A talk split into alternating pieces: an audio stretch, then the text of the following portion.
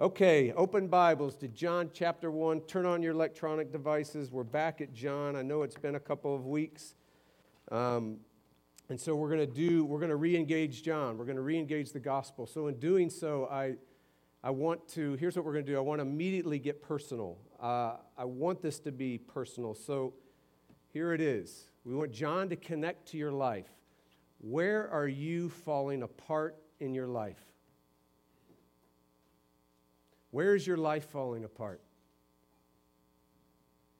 Can the gospel of John speak you back to life again? Where are you um, anxious? Where are you out of control? Is it at home? Is it with a child? Is it when you now look at your bank account after Christmas? Is it at work? Is it at school? Is it on the ball field? Or, or some trauma leveled you? Where are you anxious? Where are you feeling out of control? Can the Gospel of John speak you back to life again?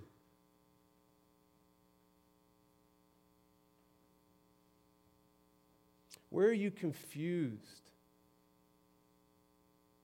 The Bible calls it, it's kind of nice because it sounds nice. It's more uh, cleaned up. Uh, where are you lacking in understanding? Where are you confused? Where are you blind? Where do you feel like you don't know what's going on? You don't know what's been going on. You don't even know what to do. You're absolutely clueless. You're stumbling around in the dark. You're exasperated. You're exhausted. And you are clueless, confused. Can the Gospel of John speak you back to life again? And then what's missing in your life? And, and, I mean it this way it's missing to an extent that it's hurting you and it's hurting others around you. Like, for instance, love might be missing in your life. And I'm talking about the self giving kind without any in return, a self giving kind and a self sacrificial kind without reciprocation. Maybe that's missing in your life and in your relationships, and it's hurting you and it's hurting those around you, or, or maybe it's, it's joy. You know what joy is? Joy is this solid sense of significance, this solid sense of security, this solid sense of satisfaction. Or maybe what's missing in your life is humility or a self forgetfulness. You know what that is? That's that freedom that freedom from thinking about what you think about yourself. It's that freedom from thinking about what you think other people think about you. It's that incredible freedom from thinking about what you think the law of thinness thinks about you, or the law of productivity, or the law of being impressive thinks about you. Where are these things missing in your life? What's missing in your life? Can, can John, the Gospel of John, speak you back to life again? Where does your soul reflexively, voluntarily cry out, How long, O oh Lord? How long? Can the Gospel of John speak you back to life again?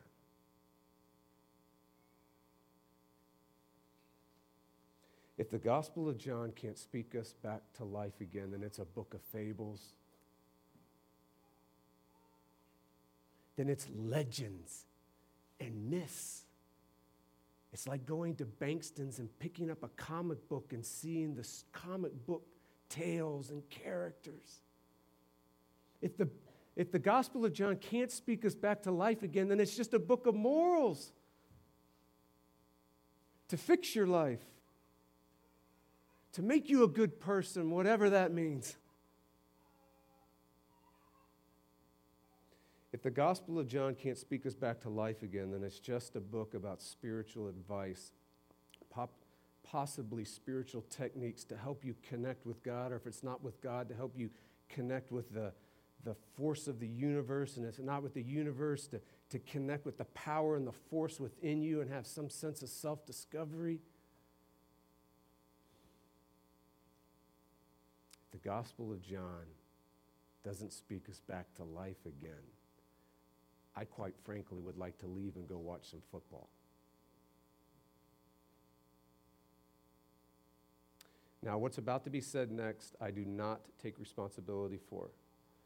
Um, Colin Coates, our youth director, sent me these sent me these tweets by email. So this is his fault. So if I get a little salty, it's his fault. Okay? Uh, Beth Moore is an incredibly popular Bible teacher. Everybody know who she is? Most of us that are in church know who she is. Uh, she has the founder of perhaps the number one way to read the Bible in the world, the number one way to study the Bible in the world, she has produced. Um, she tweeted on January 2nd Spending time with God and spending time with the Bible are not the same thing. We can study our Bibles until the second coming and leave God completely out of it. Can we? Can we read our Bible and study our Bible and leave God completely out of it? Um, do we activate God? Do we activate God in our Bible reading? Do we make God real and present and active in our Bible reading? Or let's just say our lives or our relationships or our parenting or at school or at work or on the ball field or in Waco or in ministry or even now in church. Do we activate God?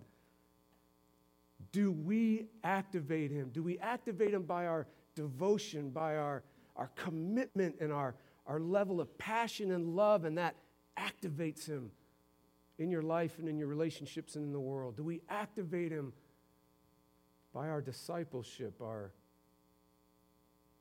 our yieldedness, our surrendering?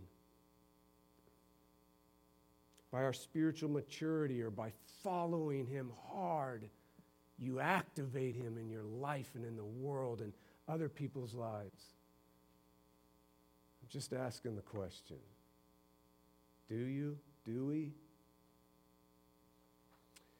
Again, you can blame this all on Colin's, as all his doing. On January 9th, she also addressed people who handle the Bible. So she sent out another tweet. This is all public, so I feel like I can say the name. And if I shouldn't, I'm sorry. Um, she's addressing people that handle the Bible. She's addressing people that are Bible expositors. Um, she said this fellow Bible teachers and communicators, and then in parentheses, and preachers. Just want, I'm still trying to figure out that parenthesis, right? So, in pastors is in parentheses. And so uh, I'm in third place. I'm in third place on a list of Bible expositors. There's Bible teachers, there's Bible communicators, and then there's pastors. I'm just saying. I told you I'm a little salty this morning. I've been gone for two weeks. This happens when I'm gone. Here's what she says Fellow Bible teachers and communicators and pastors. What kills us is trading off our personal time with God for preparation time. It may be a slow death, but it's a sure death. So, my question is this Is preparation time in the Bible time not spent with God? That's just my question. Do we activate God in the Bible? Do we make him more real? Do we make him present? Do we make him active in our lives? That's the big idea of our text this morning. The answer is in the text. So as we stand to read it, see if you can answer it. Please stand for the hearing of God's word.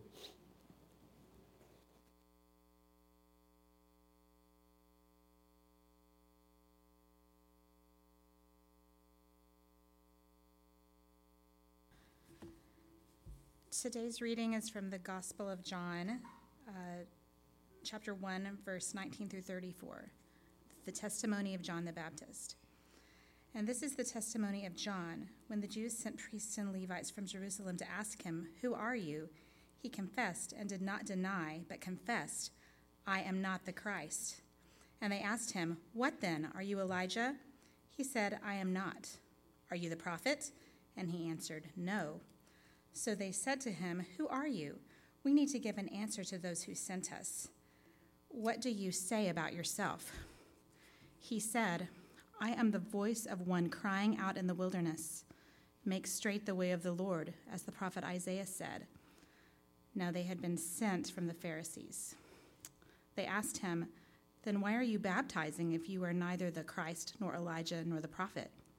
John answered them, I baptize with water, but among you stands one you do not know, even he who comes after me, the strap of whose sandal I am not unworthy I'm, I am not worthy to, to untie.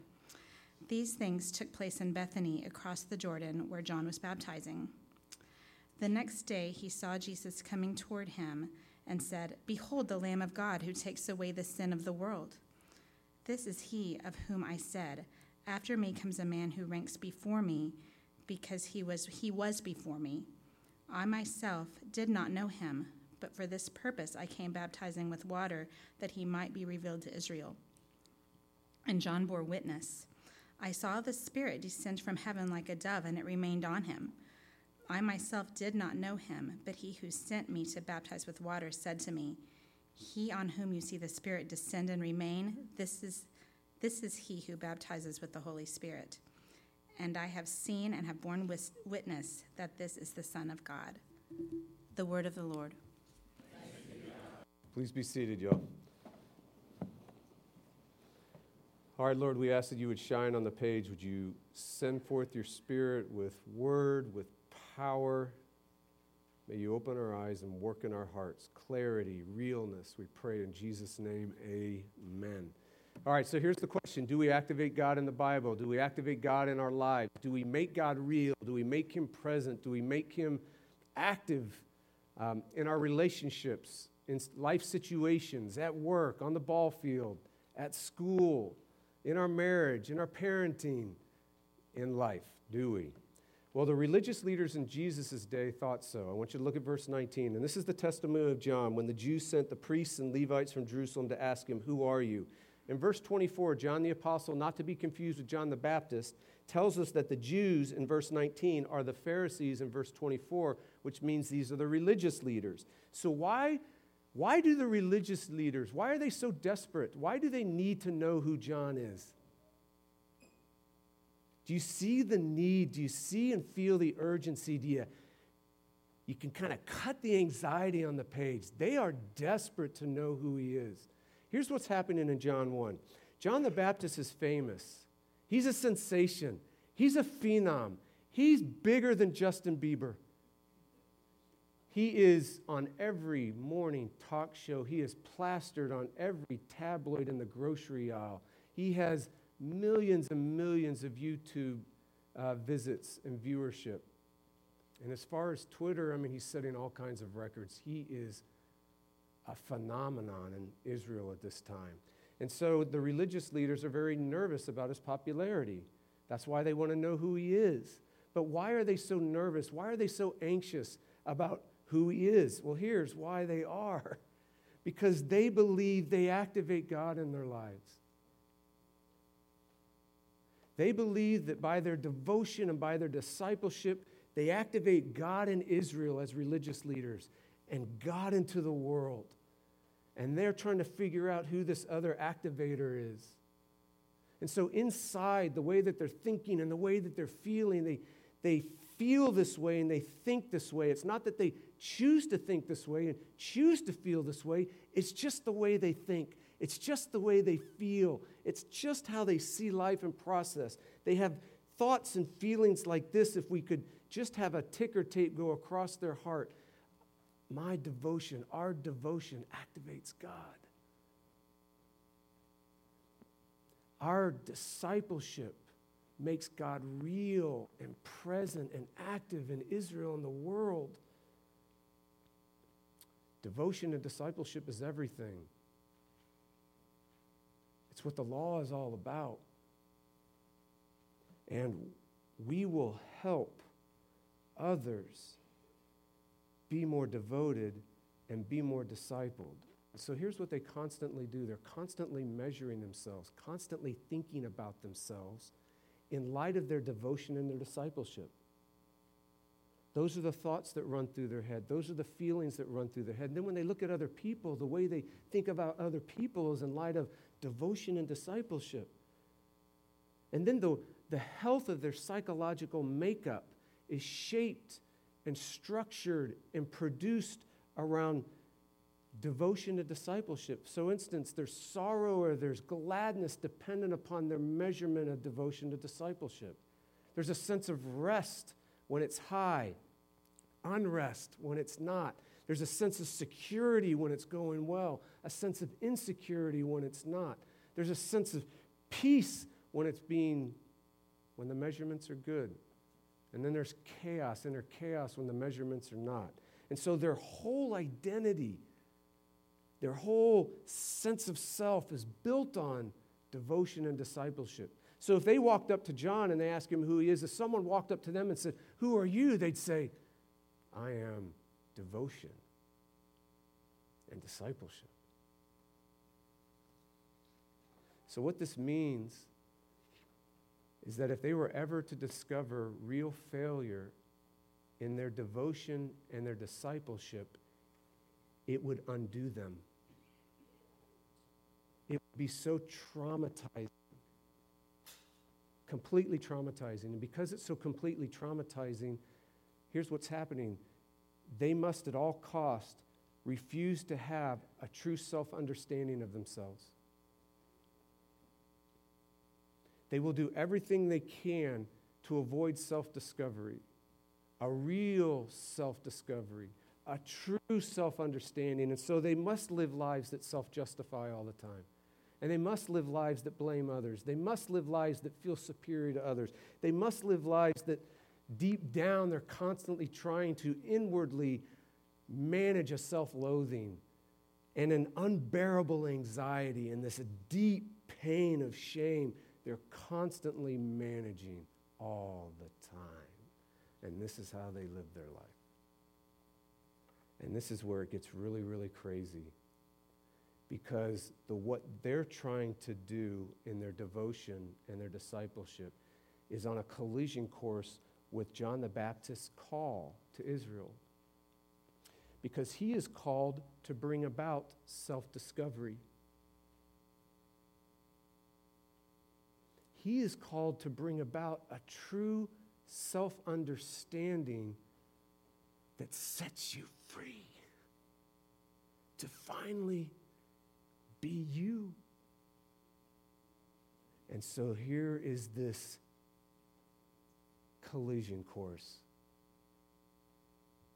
Look at verse 25. They ask him, then why are you baptizing if you are neither the Christ nor Elijah nor the prophet? Now, the prophet was someone like Moses that would lead a newer, better, ultimate exodus. Are you him? If you're not them, do you feel their anxiety? Why do they have this anxiety? Because baptism for them, for the religious leaders, baptism for them is for the unchurched. Baptism for them is for the un Israel. Baptism for them is for the Gentiles coming in, being converted to God and, and to the people of God. Baptism for them is for irreligious people to become devoted people and discipled by the law people. Baptism for them is for the bad people outside of Israel to finally, finally come inside where the good people are in Israel. Baptism for the religious people the religious leaders is for churched people. So John is doing the unthinkable. He's baptizing churched people. He's baptizing Israel. He's baptizing devoted and discipled people. He's bringing about a real self understanding and a true self discovery to the churched people. What is this self discovery? What is he bringing about? What is his mission? What is he sent from God to do? What is this self understanding that he's bringing? And here it is no one, no one is devoted enough. No one in Israel and no one outside of Israel is a good enough disciple. No one ever, ever, ever, ever activates God.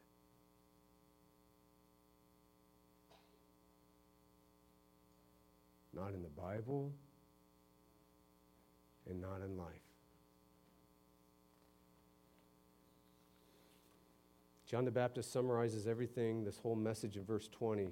What he says in verse 20 ranks, if there are the most significant, important, greatest words ever spoken on the planet by any human being, what he says in verse 20 is second on the list. What he's going to say in verse 29 is number one on the list, but what he says in verse 19 or in verse 20, these are the five greatest words that can set you free to be who you are.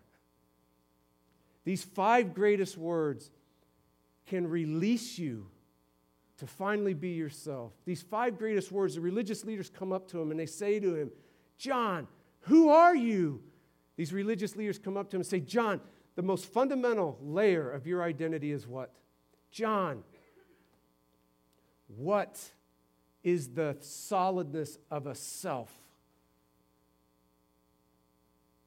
I am not the Christ.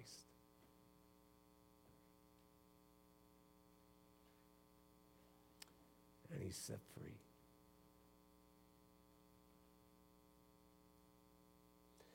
Great women believe this in their bones.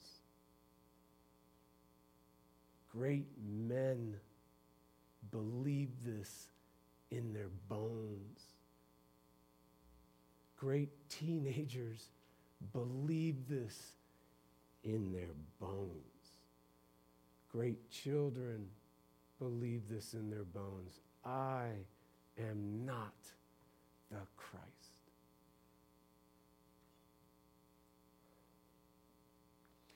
Do remember what Jesus said about John? Jesus called him the greatest man who ever lived. And now we know why. I am not the Christ.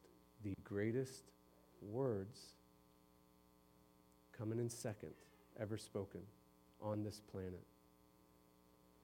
So here's the question of the text now. We get, we get to see this. We get to see how did John get this deep into his bones? How did, he, how did he get set free to finally be himself? How did he have this solid, fundamental layer of his identity actually becoming crystal clear in a way that he's finally free to be himself? He's finally energized and empowered to be himself. He's no longer trying to be a savior. He's no longer trying to activate God and activate life. And if, and if you don't think about that you're trying to be your own savior in terms of activating God, that's fine. But if we're not, there's other ways we try to activate things. We try to activate our own identity. We try to activate our own happiness. We try to activate a, a sense of freedom. We try to activate our flourishing. We are constantly trying to activate. And John is saying, I'm no longer an activator. I'm not the Christ. And peace and freedom and finally himself happens. But how do you stop doing that, though? How do you stop thinking and feeling and living like you activate God in the Bible? You activate God in your relationships. You activate your own happiness. How do we do that? The answer in the text is stunning. The answer in the text will take your breath away. The answer in the text is how do you stop thinking, feeling, living like you activate God? The answer in the text is we don't stop it. We can't stop it. We can't take away sin, not in ourselves and certainly not in other people. I want you to look at this, verse 29. The next day, day one was his first sermon right? The second greatest words ever spoken, sermon number one I am not the Christ. Now we're at day two, because this is the next day. He saw Jesus coming toward him, and he said, Here it is, here's the second sermon the greatest words ever spoken on the planet Behold, behold the Lamb of God takes away the sin of the world.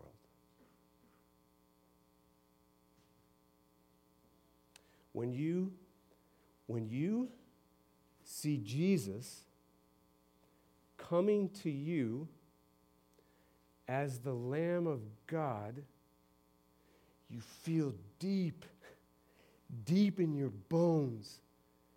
I am not the Christ. He is. I don't activate God.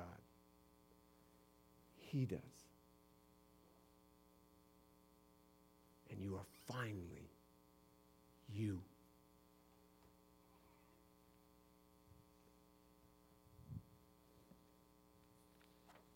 Watch how this works. I want you to look at verse 19. Do you see the temple authorities? These are the priests and the Levites. These are temple authorities. These are the folks that, that do the service and the work in the temple. Now, just one day after seeing them, so John sees them in verse 19. Now, just one day after seeing them in verse 29, one day, Jesus points, I mean, John points to Jesus as the ultimate Lamb of God. This is breathtaking because here's what's happening. Two times a day in the temple, there's a lamb sacrificed for sin, and it's done continually, it's done exhaustively, it's done two times a day, every day, 365 days a year, constantly done, all the time. And who are the ones that are performing that task?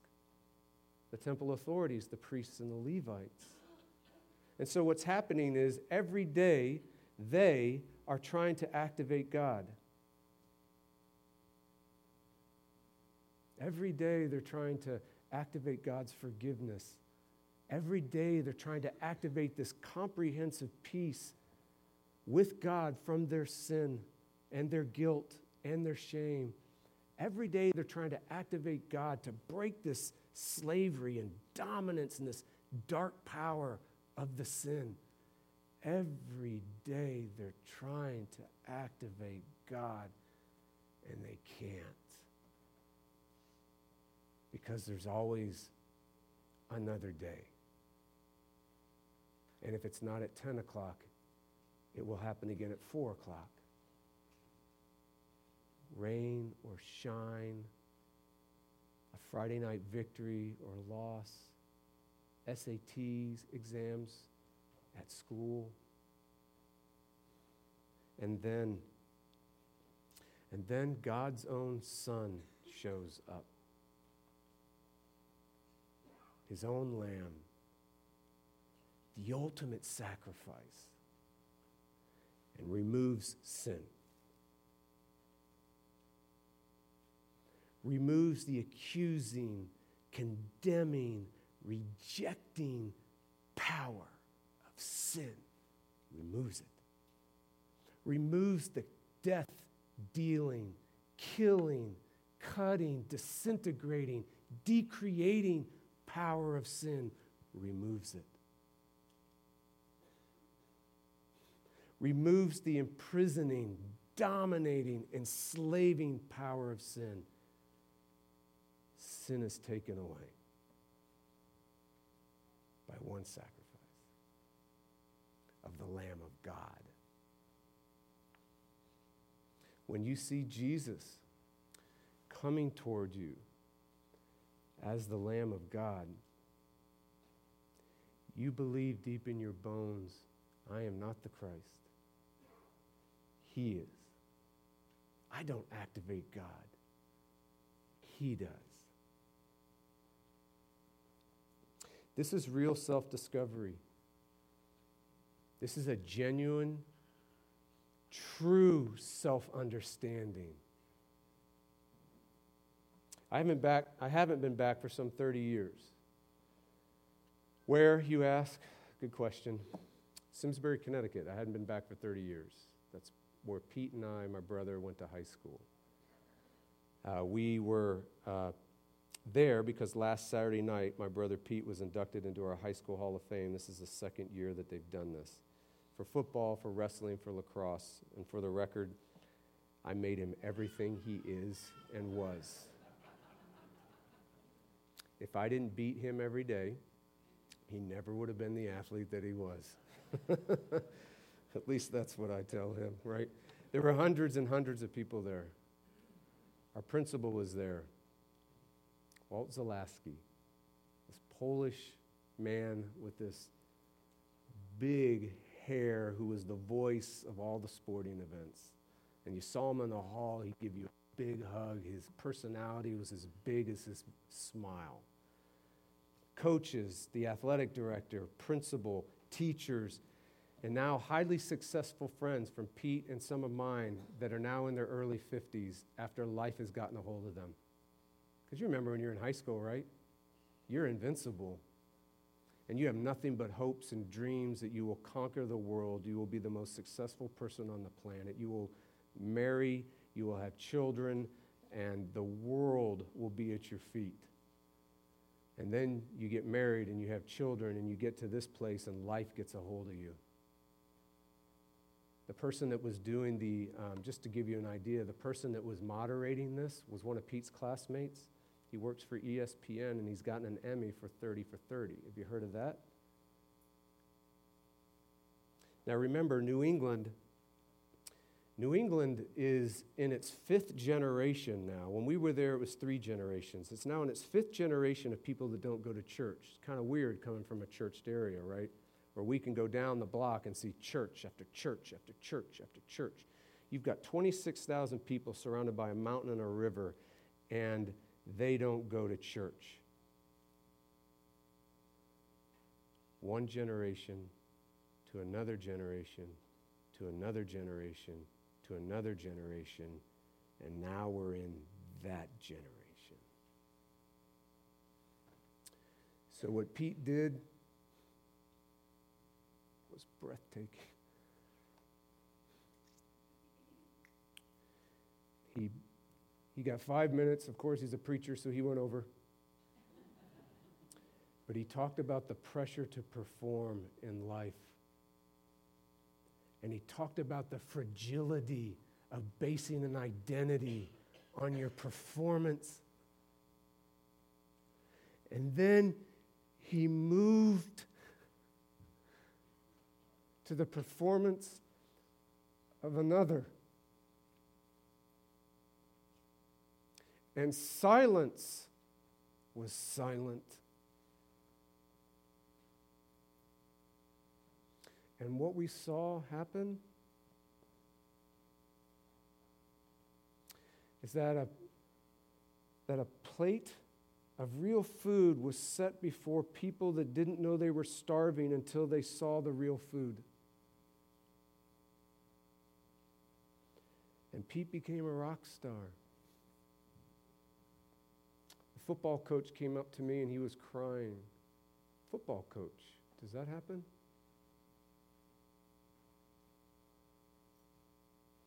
When you see Jesus coming toward you as the Lamb of God, I am not the Christ. He is. I don't activate God, He does. And you finally become you